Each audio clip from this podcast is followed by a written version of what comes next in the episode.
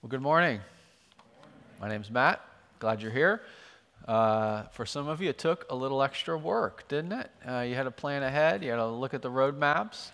Maybe you followed a, a good app on your phone that guided you faithfully here. I found once uh, I got on Bigelow Boulevard and coming up over the hill over the Bigelow slingshot, as we call it, uh, that there was actually less traffic. It was kind of nice.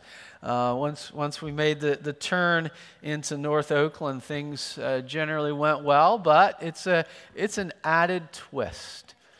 One of the great joys we have of uh, being a church that, that uh, serves this community and is located where we are is we get to have uh, we get to respond to some of these fun and exciting things.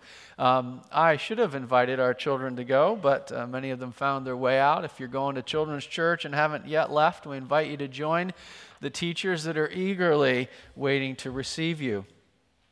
Um, we're in a, midst of a sermon series in, the, uh, in which we are thinking about the role of money in the Christian life. Uh, this was spurred by uh, a couple things we've been talking about as a church. We uh, have been thinking together about the potential of, uh, of trying to acquire property of our own, whether buying or building, having a permanent footprint in Oakland. And through that process, uh, it was pointed out that we haven't talked much about money. Of course, any, any process of getting a building would require buying one, it would require money. And as we reflected on it, we realized we haven't talked much about this. And so we've been pausing for a couple of weeks because money is a big deal in the Bible. Jesus talked about it a lot, it was one of his uh, main themes. And, and part of the reason it was such a big deal for Jesus, as it is in the New Testament, is that how we think about money and how we use money says a lot about what we value. Jesus said, Show me your treasure, and we'll know where your heart is. In other words, uh, what you value most says a lot about what's most important to you. When um, treasure, literal treasure or money, it becomes the most important thing for us. It's a window into what's ruling our hearts, into what is functioning as a God in our lives. Uh, we could summarize it, I think, simply this way is that uh, when we find that we love money more than anything else, when it becomes central in our lives, we will end up using other people and using God for our purposes. In other words, if what we love most is money, we will use God to try to get it and we will use other people for that purpose. Have you ever been in a situation where you felt like someone was using you for money, maybe making a sale? We recognize that sometimes churches that talk about money can give that impression. I'm just looking to you to give me money sort of an awkward position to be in, right? When someone is doing that to you. But the opposite is also true. When we come to love God more than anything else, He leads us to love our neighbors. And then we can begin to use money to honor God and to love people around us. The sermon today, we're going to be thinking about how we could use money to love people. And it's going to be a specific form, and perhaps more than other sermons in this series, we'll be thinking a little bit about one of the issues that's in front of us this concept of how we, how we might make a decision on trying to pursue a building or property for ourselves. I'd like to frame it not only as a decision of, about loving people, using, perhaps using money to love people, but this passage will invite us to think of it in a particular form.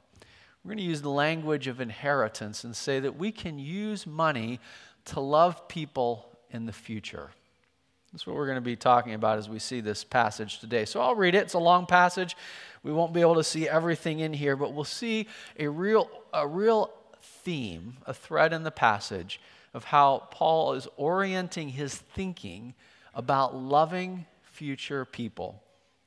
I'll read uh, beginning, uh, this is 2 Timothy uh, chapter 1, verses 1 through 18. Paul, an apostle of Christ Jesus by the will of God, according to the promise of the life that is in Christ Jesus, to Timothy, my beloved child, grace, mercy, and peace from God the Father and Christ Jesus our Lord. I thank God, whom I, whom I serve, as did my ancestors, with a clear conscience, as I remember you constantly in my prayers, night and day. As I remember your tears, I long to see you, that I may be filled with joy. I am reminded of your sincere faith, a faith that dwelt first in your grandmother Lois and your mother Eunice, and now, I am sure, dwells in you as well. For this reason, I remind you to fan into flame the gift of God, which is in you through the laying on of my hands. For God gave us a spirit not of fear, but of power and love and self control. Therefore, do not be ashamed of the testimony about our Lord, nor of me, his prisoner, but share in suffering for the gospel by the power of God, who saved us and called us to a holy calling, not because of our works, but because of his own purpose and grace, which he gave us in Christ Jesus before the ages began, in which now has been manifested through the appearing of our Savior, Christ Jesus who abolished death and brought life and immortality to light through the gospel, for which I was appointed a preacher and a, an apostle and teacher, which is why I suffer as I do. But I am not ashamed, for I know whom I have believed, and I am convinced that he is able to guard until that day what has been entrusted to me.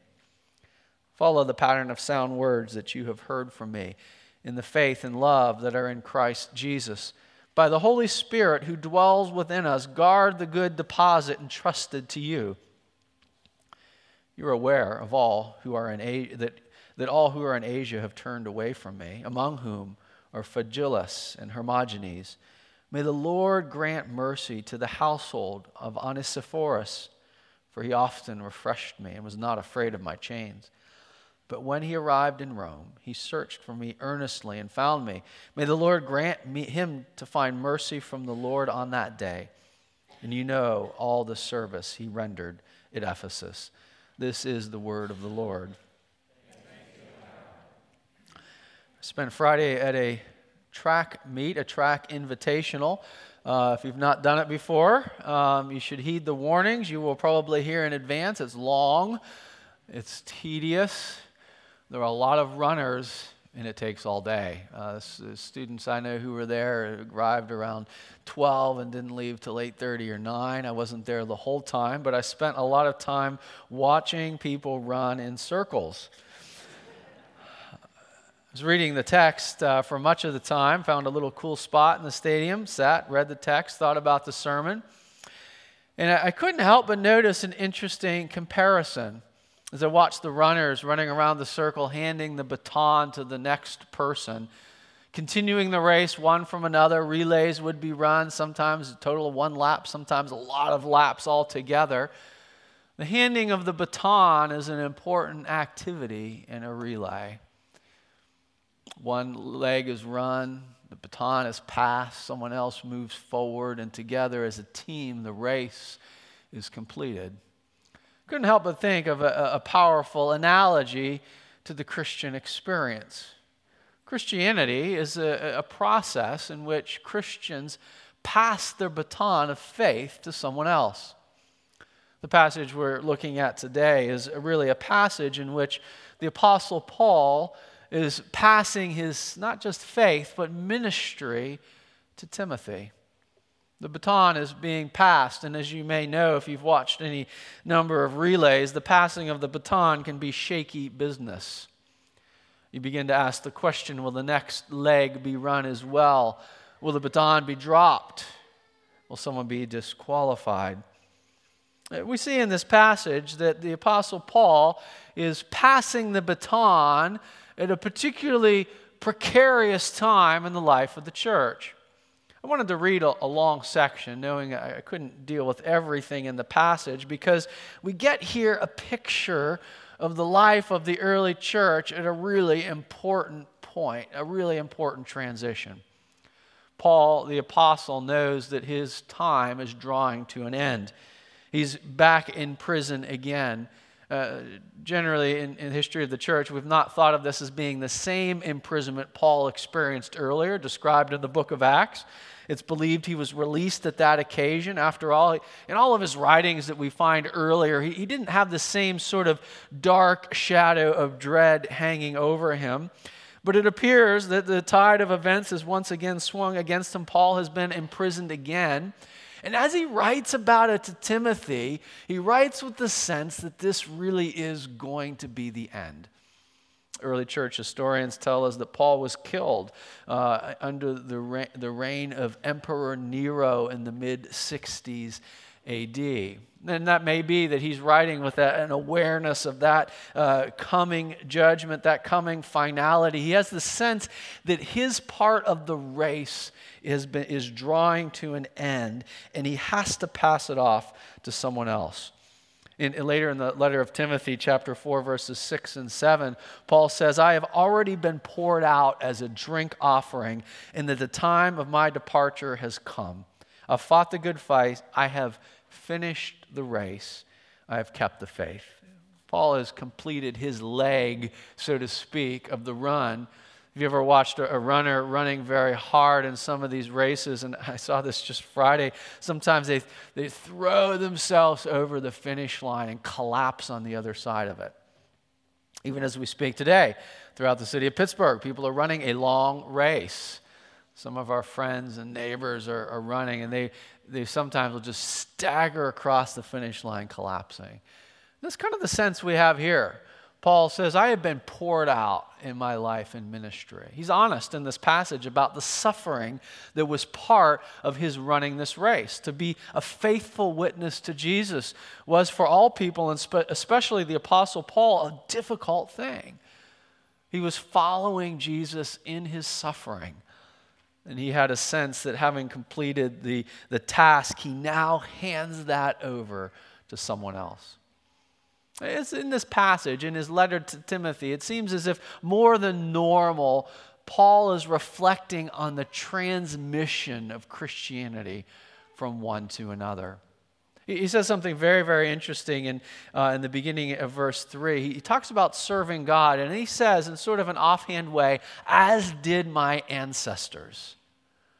Very interesting. All of Paul's ancestors lived before the death and resurrection of Jesus, but he has a sense that in their the knowledge, in their limited knowledge, there was a faithfulness. And, and he, he recognized he's, he's receiving from them this faithful call to service. I wish Paul had said more about it, but it's an interesting offhand comment that he makes. When he talks about Timothy, though, he's more explicit. He reminds Timothy, who will soon be receiving the ministry as Paul, Paul finishes his race, it's going to be up to Timothy to move forward. Right? We, we don't have on record a third Timothy.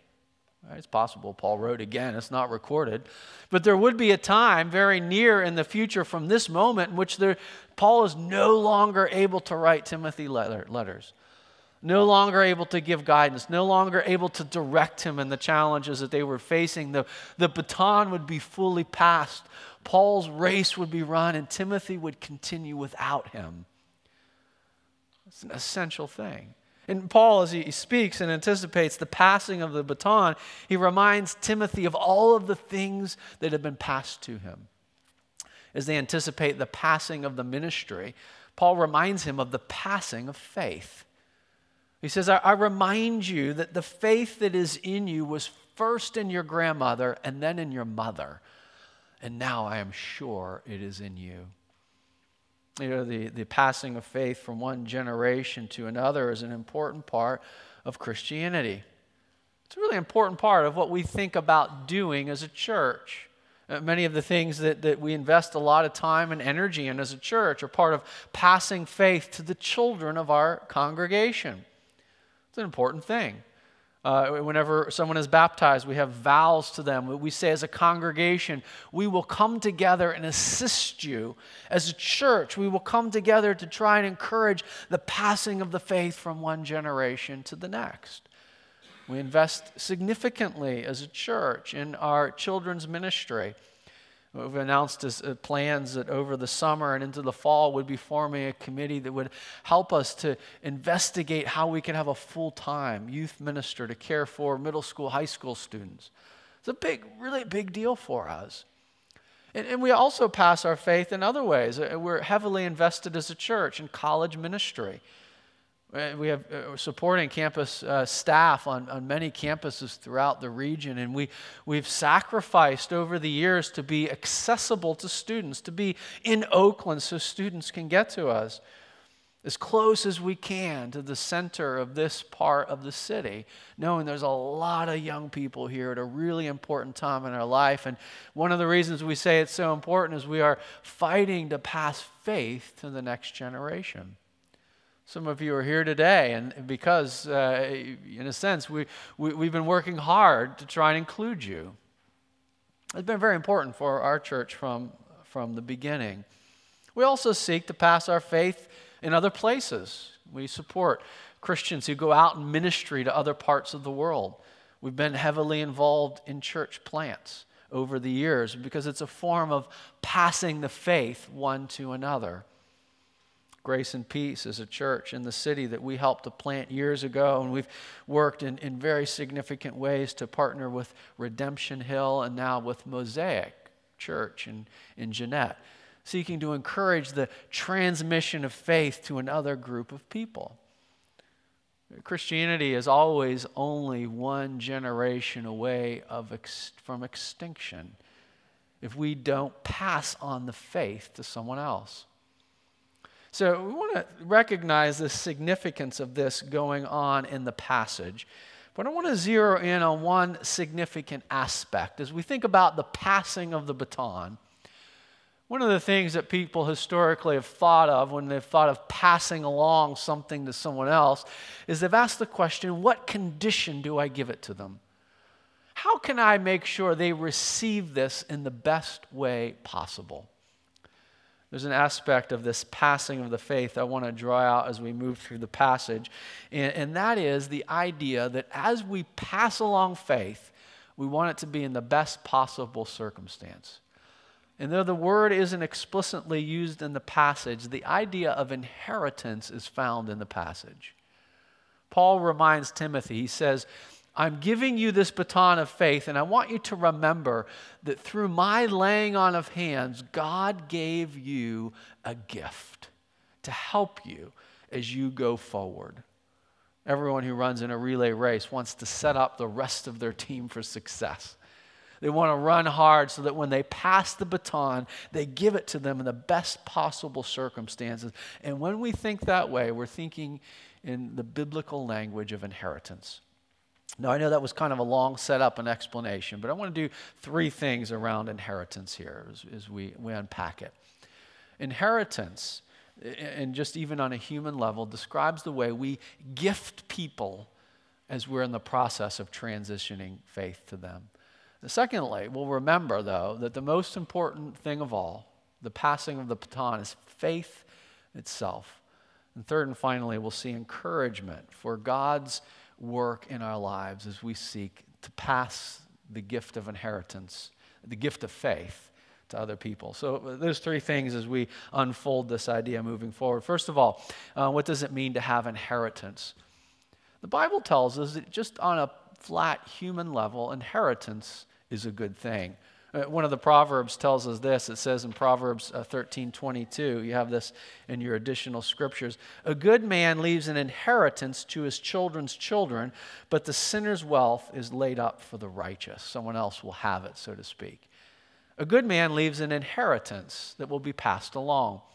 Now, this idea has been very important in human culture in all places down through history, just on a basic level one of the ways people most often experience inheritance in, in history has been through land. La- language of land and inheritance is important in the Old Testament.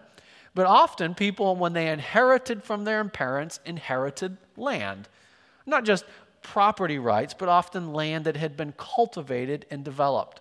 You can imagine an earlier part in American history where um, someone had spent their whole life cultivating land, building a barn. In history, most people were farmers. And at their death, their parents would pass that along to the next generation. Now, since we're not all farmers in history, the idea of inheritance isn't just land, but also could be money. Right? We, we're able to save money so that we give something to our children.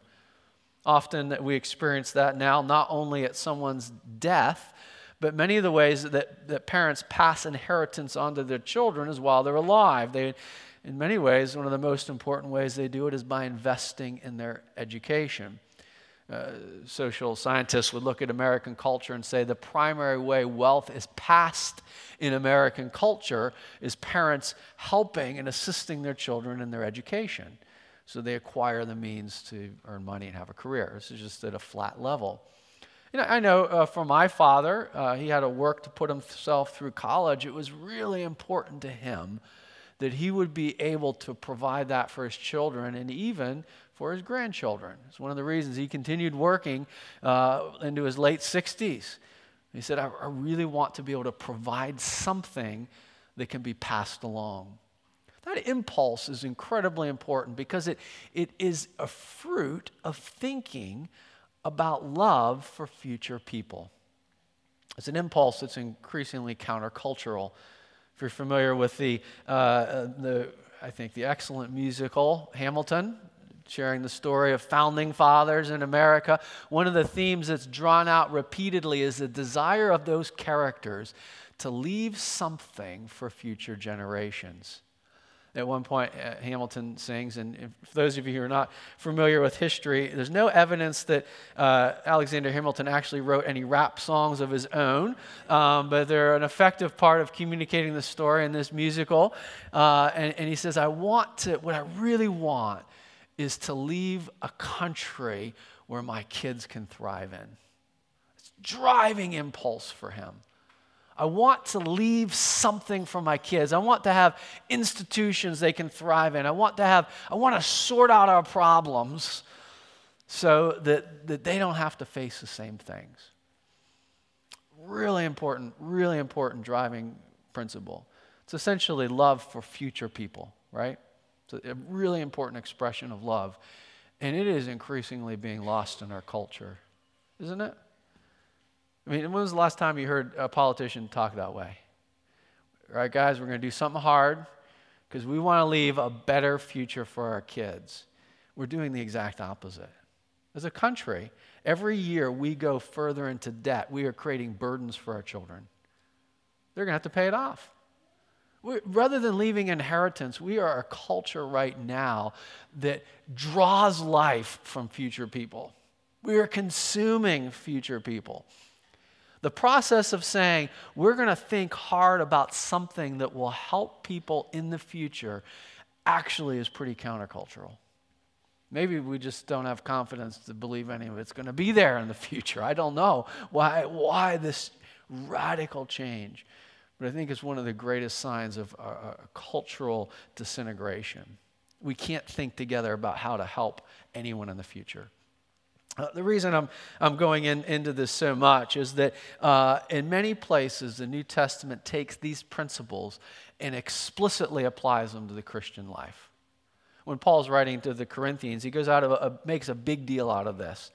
He says, I want you to know that this, the reason I'm caring for you the way I am, church in Corinth, is because parents are meant to sacrifice for their kids.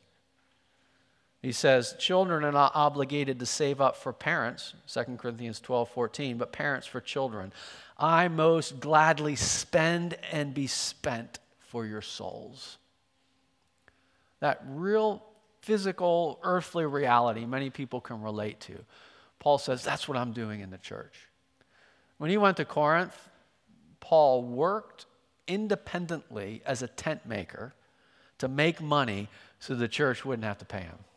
And it seems like the reason he did it is that Corinth, so they were pretty well off, they kind of had some messed up ideas about money. And he said, I really want you to know that what's going on here is me blessing you. I'm not trying to get something from you. He takes that principle of inheritance and he applies it spiritually.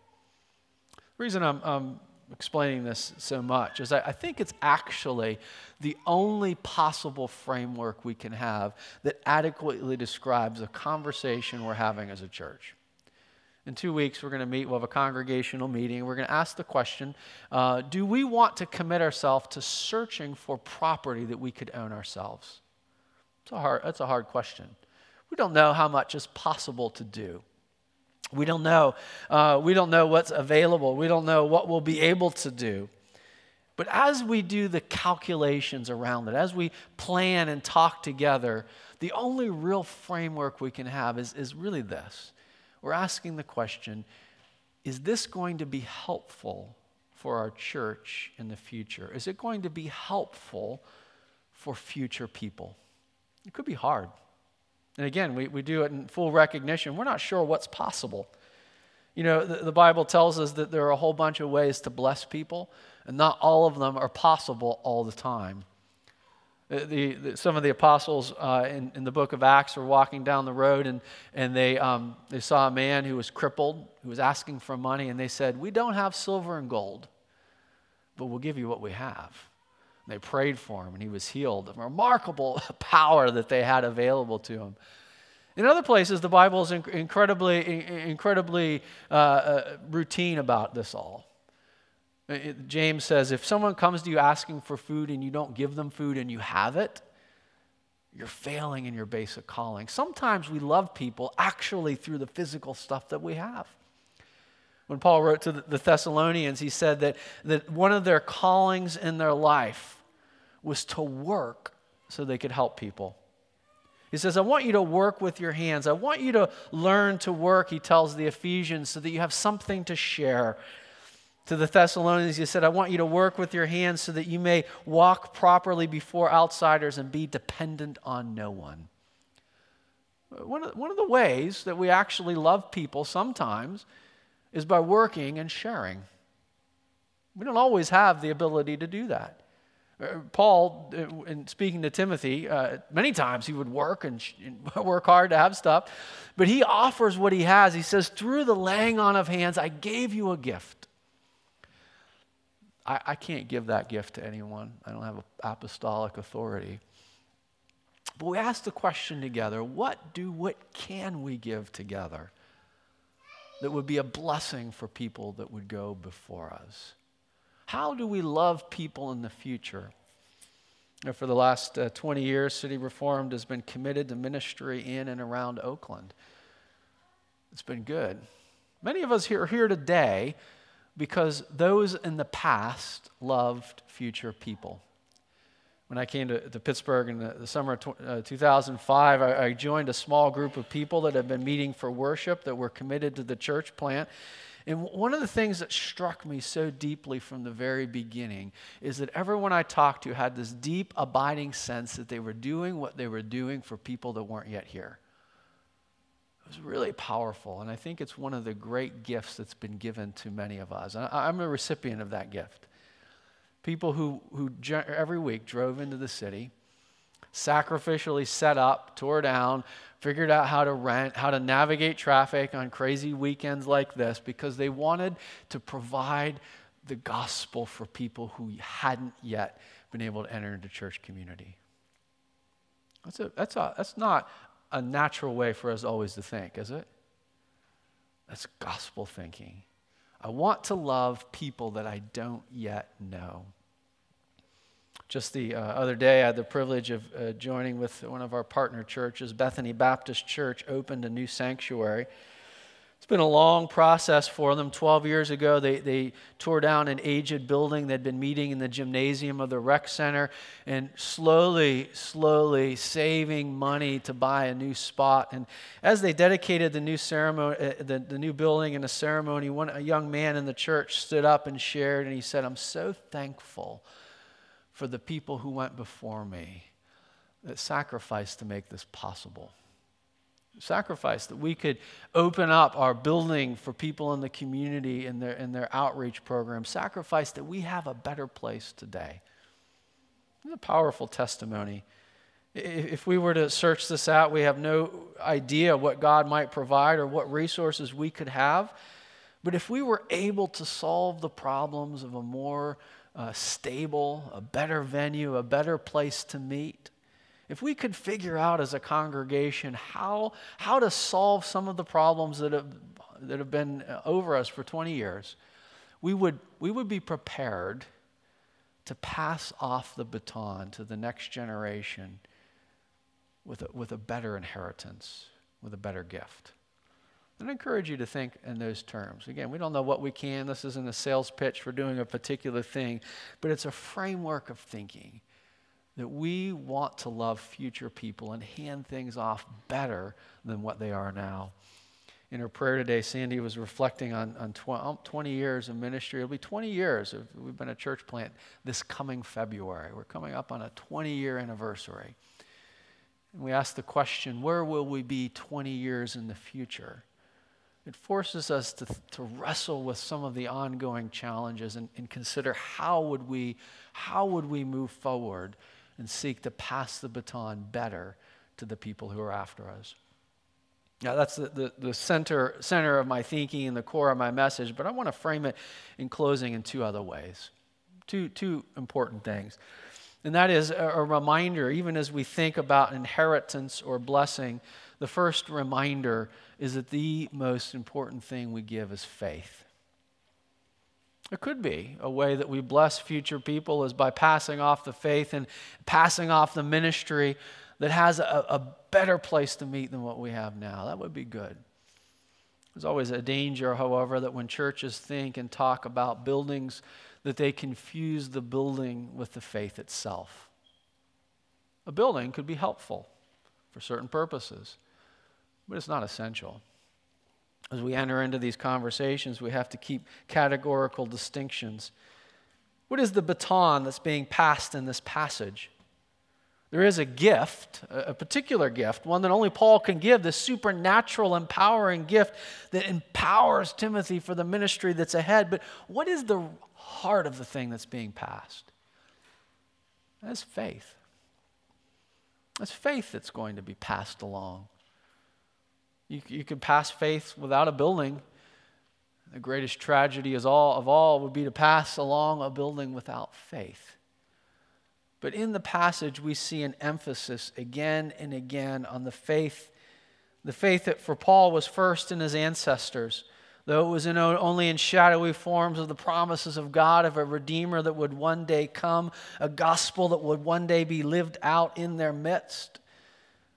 Paul looked with confidence at the faith that was passed, and he reminded Timothy of his grandmother and his mother who had lived in faith, and he had seen from their example the reality of trusting God. As, as, Paul passes the baton here, he remembers and reminds Timothy what is most important of all. There is a testimony about the Lord. A testimony so valuable and so central that it will be guarded with suffering it will be passed along in sacrifice. It's a message of life that comes through Jesus. Life, death that is abolished, life that is eternal. Verse 10, uh, uh, back up just a little bit. God gave us in Jesus grace before the ages began. Verse 10, it's been manifested through the appearing of our Savior Christ Jesus, who abolished death and brought life and immortality to light through the gospel for which I was appointed a preacher. And he urges in verse 8 Timothy, don't be ashamed of the testimony of our Lord, the testimony about our Lord, even when it brings difficulty and suffering. Are we ashamed of the gospel? Are we willing to suffer for the ministry of Jesus? Unless we are, we won't be able to pass our faith to the next generation. We, we can't pass along, whether it's to our children or to people who don't yet know Christ, we can't pass along what we don't hold as most precious ourselves. How we, of course, how we use our money to love people will reveal what is most precious, but at the core of it, really, the question is simply this do we love Jesus more than we love anything else? When we keep that in perspective, the other difficult questions we ask will fall into place. Third and finally, we see here a second reminder that though there are many things that Paul is telling Timothy to do as he hands him the baton of faith, all of it is grounded in the faithfulness of God. The language of inheritance is found in important places in the Bible. And in the Old Testament, it describes the land, the, the promised land that God has given his people. And the New Testament describes the future hope in which God restores all things, the whole earth, when Jesus returns.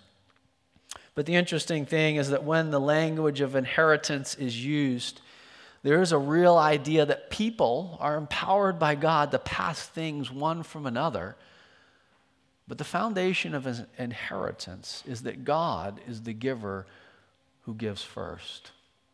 The only reason that ancient Israelites could pass the land one from another is that God had given the land as an inheritance to his people. The reason we can pass faith one to another is that in Jesus, God has called us to a heavenly kingdom. He's called us to the kingdom of light. He has given us the inheritance of the saints. The saints who, through faith in Jesus, walk in the kingdom of God, in the kingdom of light, so to speak, as Paul says to the Colossians. The reason that we can guard the faith and hand it faithfully is rooted in a conviction that God is guarding us. It's a really interesting uh, thing happening in the passage. There's all kinds of uh, commands and active verbs. Paul's, Paul's praying, Paul's active. Paul is, is reminding Timothy of his responsibilities. He's calling him to guard certain truths. But then he says this He says, I know whom I've believed, and I'm convinced that he is able to guard until that day what has been entrusted to me as, as he urges Timothy to guard the gospel, he grounds it in the hope that God is actively present in our lives, guarding and empowering so that any of our good activity would be possible. Friends, we're, we're going to have a hard conversation, a good conversation, a necessary conversation about uh, what we may do now as a congregation that our church could be passed into the future better. Maybe that will involve the sacrificial work of trying to buy a permanent building of our own. Uh, maybe we'll conclude that the best way to, to pass faith is not to do it, but we're going to do it in this framework the framework of loving future people. Most importantly, the framework that the center of what we have is a message of hope in Jesus. Above all, we want to pass on faith. And finally, the confidence of knowing that all we do, anything God would, would call us to do, He will empower and help. He may stretch us beyond what we can imagine. He may call us into something we didn't think previously to be possible. But the hope is that God is active, He has an inheritance prepared for us. God is overflowing and abounding in goodness and mercy for His people. If we're able to solve a problem we've wrestled with for two decades, we won't have fixed everything. We won't have made everything easy. The challenges of ministry will remain in different forms. But if we could f- solve a, a, together a venue problem that is that is uh, plagued us, challenged us, given us opportunity for nearly two decades, then we will be handing off a ministry. We'll be giving an inheritance to our children as we hand off a ministry better than we received it. We will be able to do it only because God is the giver of all good things, and He's able to work through us. Let's pray together.